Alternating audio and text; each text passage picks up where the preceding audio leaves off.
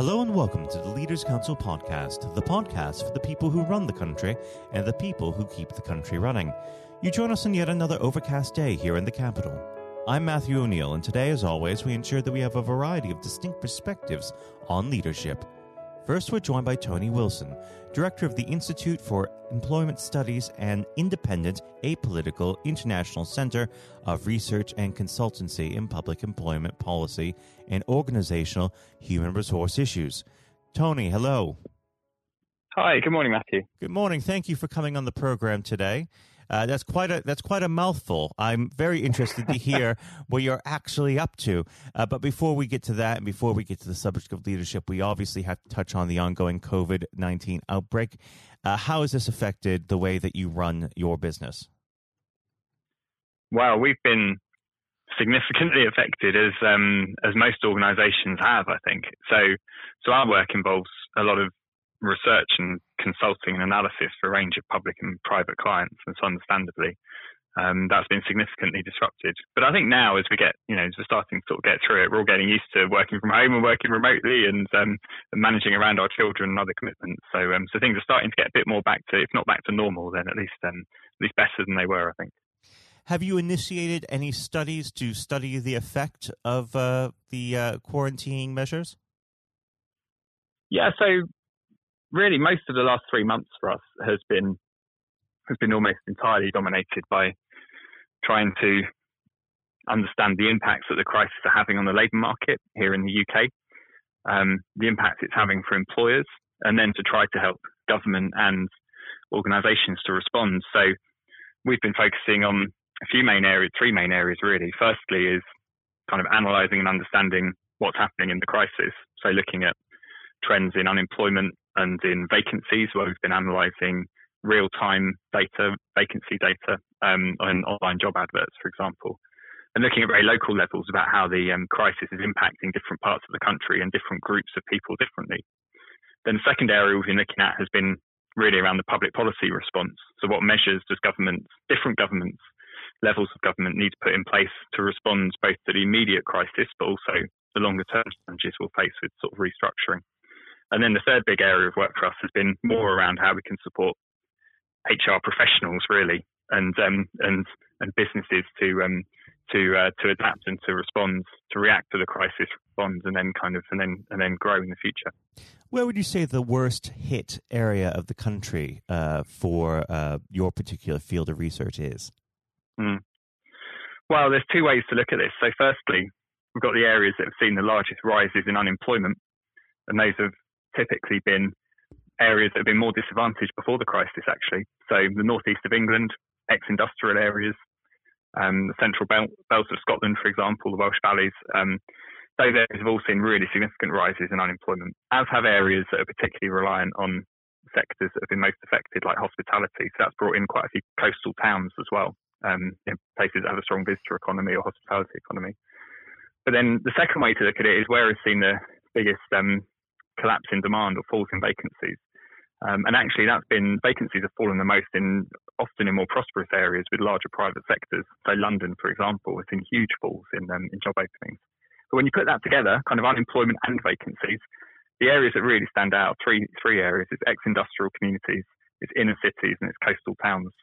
And these are places that have had long-standing challenges, particularly um, the ex-industrial and coastal areas that, that really predate the crisis. And the crisis has magnified and and amplified those, I think. Mm, absolutely.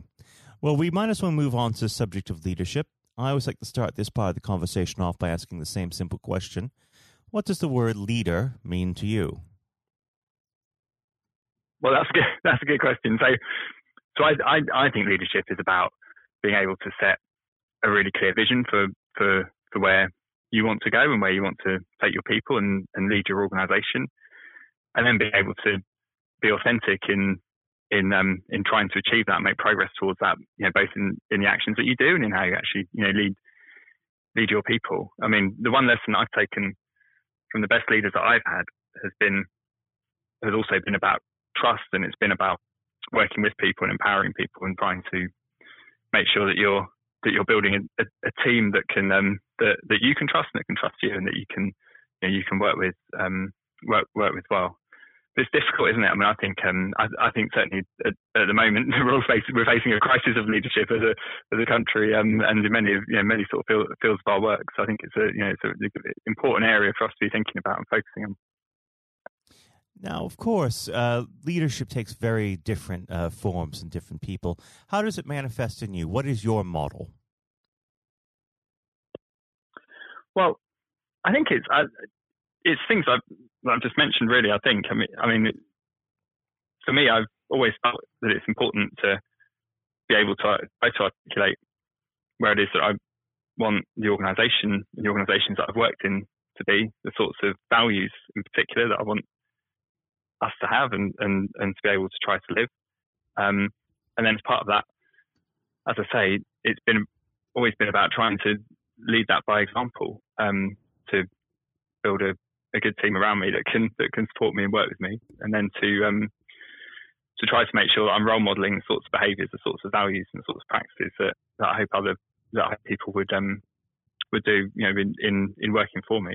I think it's fair to say I think probably the biggest criticism that people have had of me as a leader is that I can be sometimes a bit too hands-on in wanting to mm-hmm. sort of do things myself. I mean, as a as a leader of a research centre, inevitably, um, I find myself in this position because I really enjoy and care about the areas that I research and the research that I do.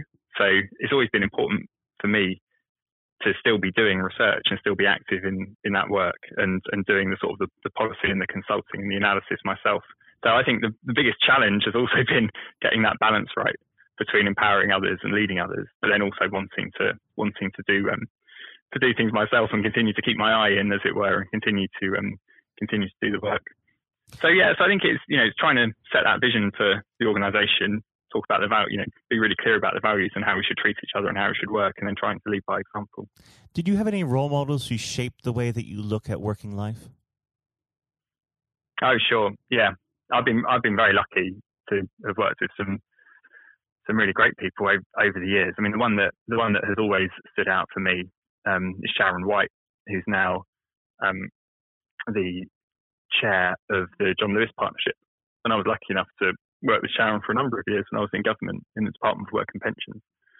Um, so, and, and, and Sharon, I think, was, was and, and is, I'm sure still is, an, an exceptional leader. You know, she had great um, qualities of, um, of, of being really clear and incisive about, you know, what she wanted and how she wanted her, um, uh, what she to achieve for the organisation, what, what, um, what um, she wanted, how she wanted the team to work, and what she wanted to be able to do. but was in, very trusting and supportive of her staff too, and I think worked in a really um, collaborative and engaging and, and, supportive way. So I certainly say Sharon was best leader, but also very lucky, I think, over the years working in central government in particular and working close to a few secretaries of state that you that you learn quite a lot about um, about leadership qualities from from you know people people like that from politicians who are trying to juggle really, you know, really huge competing priorities. I think between them, between their sort of political priorities and um, the organisational ones are trying to lead complex organisations, and then clearly also trying to be part of a cabinet that's trying to run the country. So, yeah, I've been I've been really lucky. I think over the years to have, to have had a lot of different um, leaders and um, and, um, uh, and and people that I've been able to sort of learn from and look up to. Now, unfortunately, our uh, time has run through. Um, but before I let you go, what does the next 12 months have in store for the Institute for Employment Studies? Well, I think who knows, who knows what the next 12 months will hold. I think we're likely to be busier than we've ever been um, uh, on the work that we do around the labour market and employment because I think in 12 months' time, the only thing that really in public policy that people will be talking about is how we're recovering from this crisis, and in particular the impacts for the long-term unemployed and long-term unemployment. So, um, so the next the next 12 months will be us work, working, I think, a lot with government and with employers to try to help them to deal with the, with the consequences of this crisis. Hopefully, by then we'll have suppressed the virus and we'll be through the pandemic. But I do think this is something we'll be living with for some years, actually, how we um, how we get back to normal or back mm. to the hmm. new normal, as it were, in the future. Well, Tony, it's been a pleasure having you on the show, and we'll have to have you back on the show when things get back to a more even keel uh, to hear a bit more about your work and uh, for you to check in. Tony, thank you. Thanks, Matthew. That was Tony Wilson, Director of the Institute for Employment Studies. And now, if you haven't heard it before, is my exclusive interview with our chairman, Lord Blunkett. Lord Blunkett, welcome. Thank you very much. It's very good to be with you. Um, well, of course, uh, nothing is being said uh, at the moment other than COVID 19, uh, which uh, we must touch on. Um, what would your message be to small businesses who are trying to keep going? Well, I think the last ones standing will be the ones that thrive when we get back to some sort of normality. So it's have confidence and courage. Obviously, take advantage as far as you can of the government help. I think that Rishi Sunak, the Chancellor, has gone about as far as you could have expected. Mm-hmm in the circumstances. There are obviously small businesses that fall between the cracks. Those who uh, don't have um, defined premises can't benefit from the business rate waiver. Uh, have not really been able to demonstrate that they can adhere to the PAYE for furloughing staff, and of course whether they can receive the the grant, 10,000 or 25,000. All, all of those who can uh, are obviously able at least to benefit from that for the time being and look to the future. But I think the second thing to say, and they don't need me to tell them this as a politician who, who did once do a business studies qualification, which is that it will be a different world and being able mm. to hmm. think about how that world will look in a year's time and be creative about it and learn from not just what's happening to you at this moment in time, but to others around you and the sector that you're working in, that will be really important. Do you feel that the long term uh, effects of uh, the COVID 19 outbreak uh, will, in some ways, be positive uh, for British industry? Well, only in the sense that people are having to be creative, they're having to adjust and innovate. Therefore, they're thinking about more productive, if you like, greater productivity ways of delivering the same service or delivering the same products. And in that sense, I think we'll have temporarily at least very much higher unemployment than we've become used to, but we'll probably have a burst of productivity, mm-hmm. which will help with the recovery. Whether it will help with the inequity of the way in which our economy is imbalanced, both between services and product productivity and, and the production of goods and services, I'm not sure. What we will need to try and do is to ensure that the geographic imbalance that exists is, as far as humanly possible, is dealt with by both uh, the entrepreneurship and innovation from the bottom up and targeted government help, which will still be needed. And we are now in the throes of the kind of borrowing that we saw back in 2008 to save the banking and economic system. We're, we're having to do that to save the whole of our productive business and mm-hmm. commerce, and I think that will have to be sustained for some time. Do you feel that people will take a second look at global supply chains in the wake of this outbreak? I think there's going to be much more creative ways of using local supply and linking up inside sectors much more effectively. And I hope that the Leaders' Council will be able to play a part in that in the sense that people who mm. have something in common, a synergy in terms of what they're delivering, whether it's a service or whether it's manufacturing or whatever, uh, will be able to see that there's a, a, a good outcome from n- knowing the sector better, linking with people, not just geographically, locally, but those in this country who may not have been on the radar in terms of what they produced for the supply chain.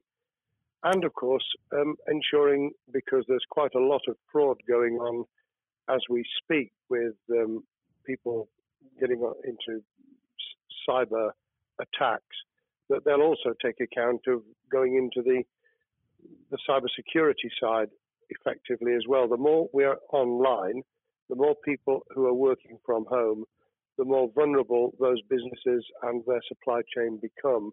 And that's something to think about as well. How important is strong leadership at the moment? Well, I actually think that it's brought to the fore leadership in a whole range of areas from obviously government itself, and there's been ups and downs with the Prime Minister's uh, severe illness, but all the way through the public and private sector, people have, to use the jargon, stepped up. And they've shown uh, local, regional, national level the kind of leadership that Britain historically was very good at. Regrettably, we've not seen, seen the same on the international scene for mm. all kinds of reasons, uh, but maybe we will in future. So I think out of this will come experience of people who have seen an opportunity to do good as well as seen an opportunity to provide a good uh, a service or goods, uh, including, for instance, shortages uh, for the health and social care uh, system, um, the food chain, and the like. Uh, but also, I think, in terms of seeing the, the synergy between the private and the voluntary sector and using people's uh, commitment to each other in a very positive way. I, am not sentimental about this. Things will revert. Mm-hmm. But actually, I think there's a, a kind of moment of moral judgment of people feeling that they've got a role to play outside the immediate survival that they're engaged in. And if we can hang on to a little bit of that social responsibility, that will be a very positive outcome. Absolutely. Now, what's your broad view of how the government is responding to this? Are you broadly supportive of their measures? Well, it may surprise people to hear that, that, I have been very supportive. Of course, there's been legitimate criticisms about the speed of response on protective equipment and on issues relating to testing. But my own view is very similar to the challenge that was made to the Prime Minister of Italy when people said, why didn't you close Italy down faster? And he said, a fortnight before we did it, I would have been considered to be a madman and nobody would have agreed to do it mm. if I'd tried to move too quickly. And I, I, think that's something that we need to reflect on here in the UK. We, we may have seen the signals elsewhere uh, across the world and taken them more seriously at the time. Hindsight is a wonderful thing, but as someone who's uh, had his life in uh, the opposite uh, political party to the, the present government, I think that with some hiccups and mistakes, they've not done a bad job in what has been incredibly difficult circumstances. And you're absolutely right. In a in a liberal uh, democracy that we live in, it's it's very difficult for people to swallow orders given to them from government. Um, well, the the UK and um, and the US, and to some extent to the Scandinavian countries, have a very different interest, uh, history and, and, therefore interest in maintaining the freedom to decide and the persuasion and mm. consent that's required. Uh, those countries that have experienced one way or another totalitarianism over the last century have a slightly different way of coming at this. Mm. I don't want to exaggerate it, but I think that that's why getting the balance right of getting people to go along with what you want them to do in their interests as well as the nation as a whole is a sensible, proportional balance. And I think we now need to adjust to the coming out of the crisis gradually, uh, readjusting to recovery uh, in the same way. Now, something you've mentioned recently on this balance is uh, the police overreach and the enforcement of the COVID 19 uh, structures that have been put in place. What have they done right, and where have they gone too far? Well, I think that they were interpreting what was not necessarily as clear advice as it might have been for all kinds of reasons, because people were feeling their way. I think what's come out of it has been uh, a demonstration by local police services in some parts of the country that they could get people to do what was needed without the heavy hand of drones overhead mm. or people being told that they you know shouldn't be walking in the street because this was all about self isolation not incarceration it was about getting people not to pass the infection on to each other and therefore to provide distance rather than to make our lives a misery those police services that adopted that policing by consent and chivying people along did really well. Those who went over the top, I think, soon got a very substantial pushback. And one of the strengths of our democracy is that you could have that debate. People could say, I'm terribly sorry, we, we think the police force in our area has gone over the top, and that in itself is a constraint and uh, a readjustment. That, that's another strength of um, living in a country where you can uh, have opinions and express them without actually being thought to be a fool. Now, of course, uh, the government has faced criticism uh, that they were slow to react, uh, and Boris Johnson wasn't present at the early COVID 19 COBRA meetings. Now, uh, Number 10 has claimed that this is normal practice. Uh, the health secretary often chairs COBRA meetings uh, related to health. does this tally with your experience as a Secretary of State, or would you have expected the PM to be more hands on during the initial stages? I think different prime ministers do have a very different style. And Boris's style, which I think will now be considerably adjusted, was very swashbuckling. In some senses, delegating is a good thing, uh, as every leader of every business or public service knows. Those who try to pull too much into themselves end up with a massive bottleneck, great uh, failure of trust, and the inability of people to show what they're worth and to, to demonstrate their capability.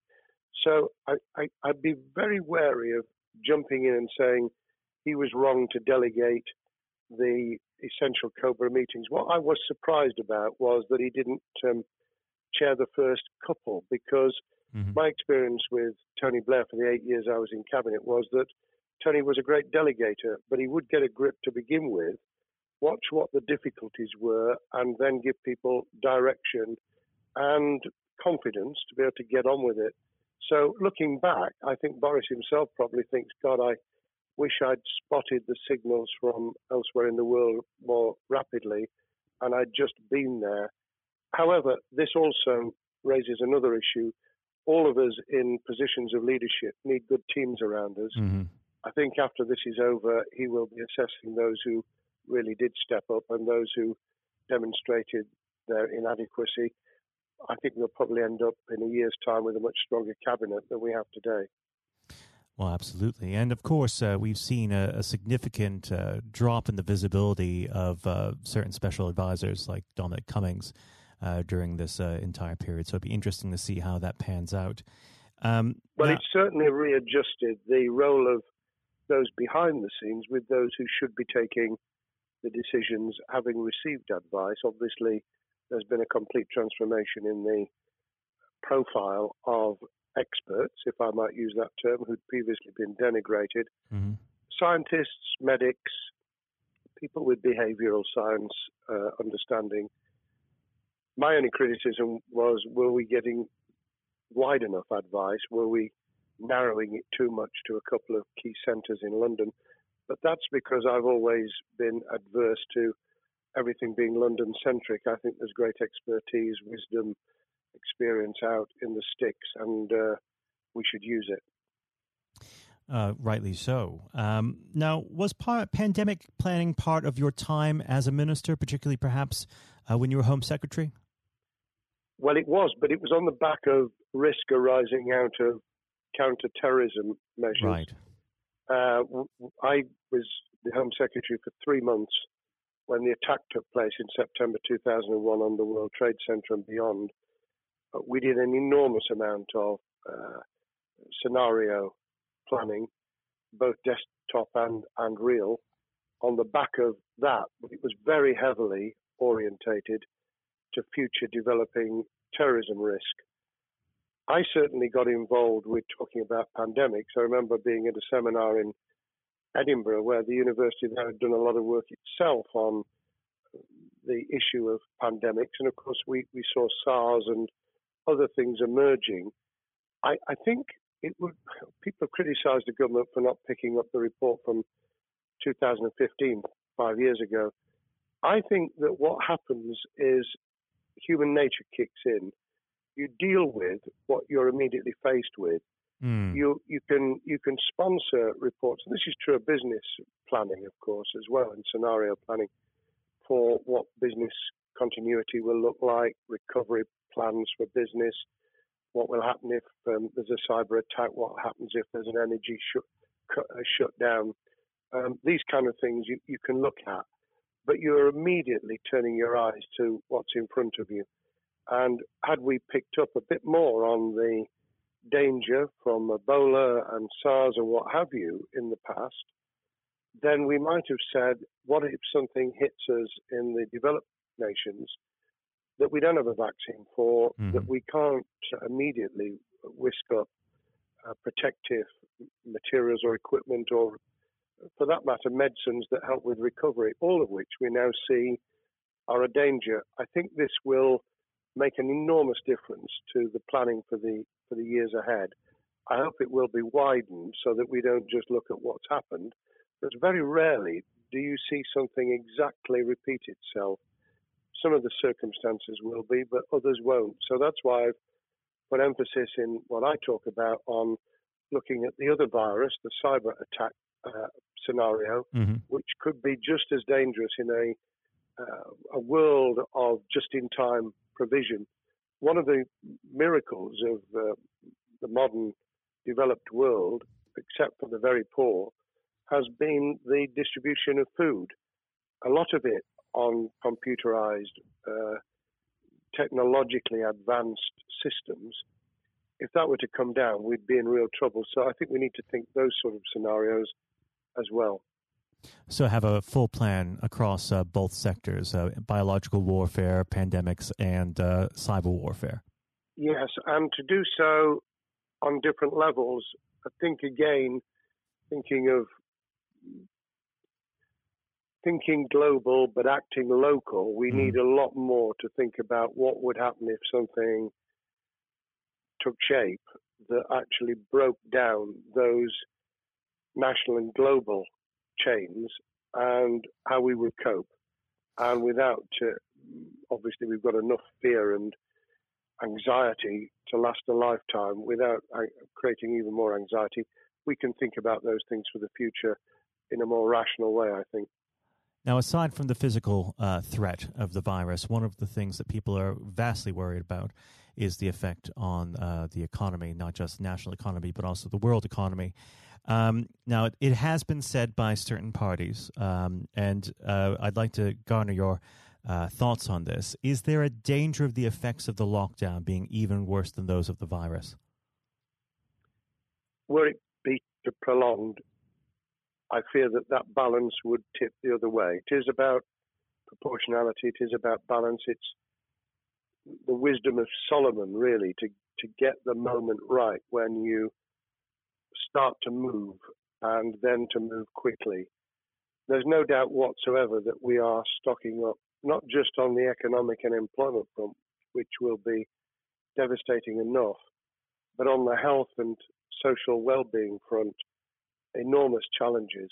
And they will need careful handling because there's a lot of people whose lives, for a variety of reasons, are at risk in the future on a scale that we've been dealing with over the, the um, immediate handling of the pandemic, concentrating really hard on those affected by COVID 19, those sadly who have died or been seriously incapacitated, that will roll over into the economic, the social, the mental health, and cultural well being of the nation, and that will need all of us to pull together as well. Absolutely. Now, do you believe the government's doing enough for business? I think that the speed of reaction once the scale of the pandemic was clear was very good. I've praised Rishi Sunak for his action. Uh, remember, a chancellor who only just come into office was planning to deliver the budget in the middle of March and has had three, at least three equivalent budgets since.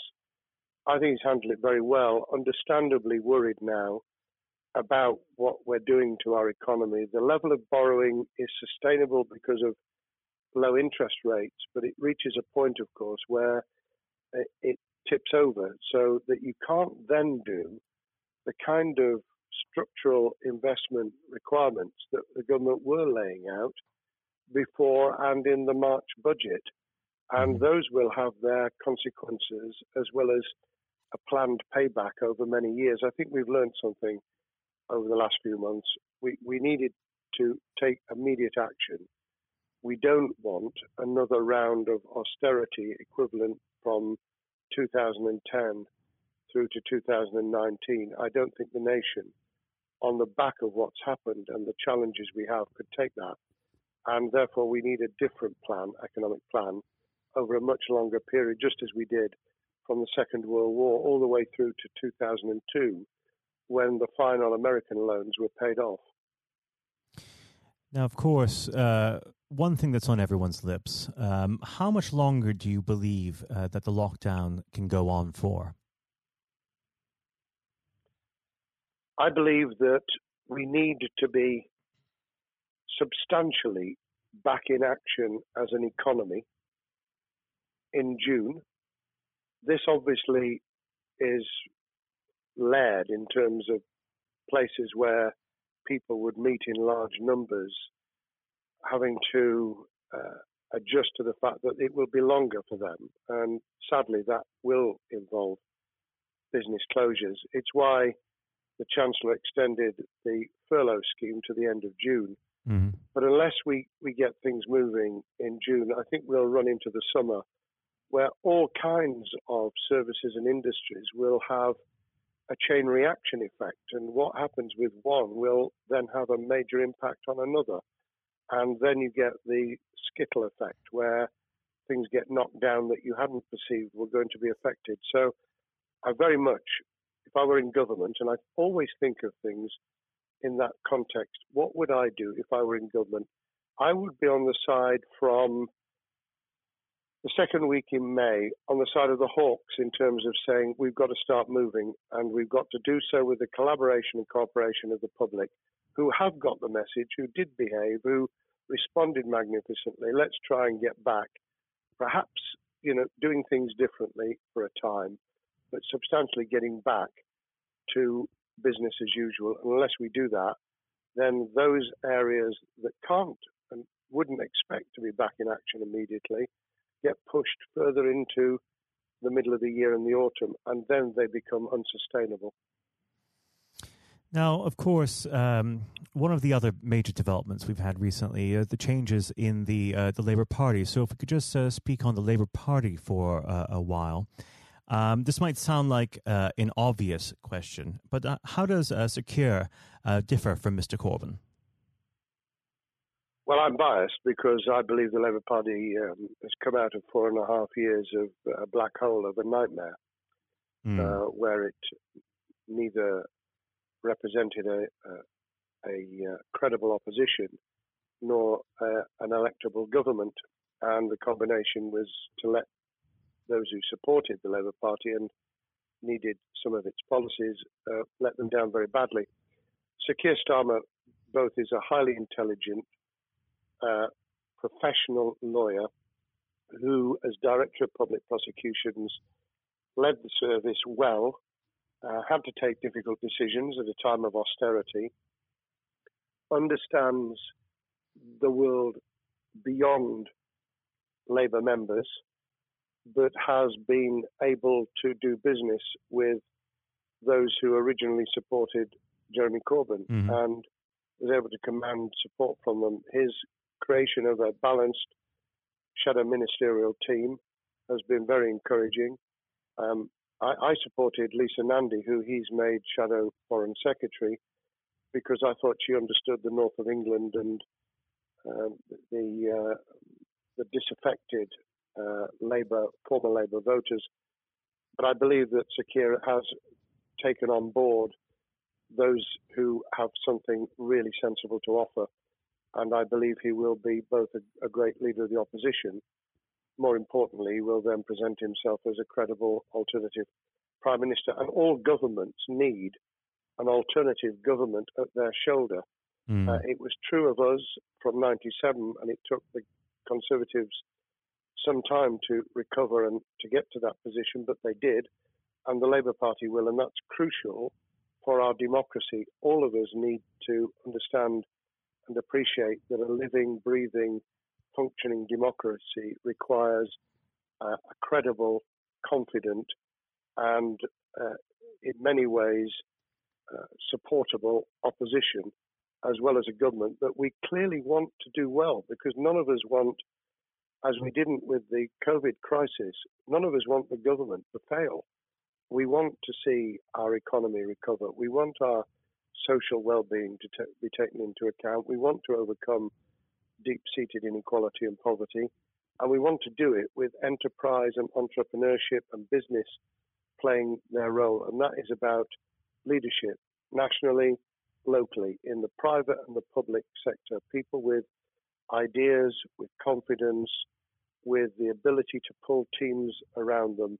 Above all, to have some idea of what it is they want to achieve and a very good idea as to how to achieve it.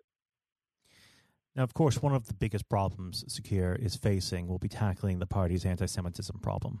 Uh, there has been a recent internal report that has been quite damning. Uh, what's your response uh, to that report, and what does Sir Keir need to do in response? Well, there are two reports. One, which is being produced by the Equality and Human Rights Commission, uh, which he will, and has already indicated, will implement in full. The second was a leaked report put together by the supporters of Jeremy Corbyn, 800 pages of private uh, interchanges on social media, which he has, uh, Keir Starmer set up an investigation to identify uh, who did it, who leaked it, what the content was, does it have any salience and lessons for us, and where necessary, action will be taken. So I hope that uh, as he moved very quickly to reassure the Jewish community, so he will be able to take the necessary steps to back up that reassurance with the kind of actions that says that this was a blight on a historic great political party that all of, us, all of us were ashamed of. We've been able to put that behind us and to move on to facing the future with confidence. What's the one king, uh, key thing that Sir Keir needs to do to restore Labour as an election winning party?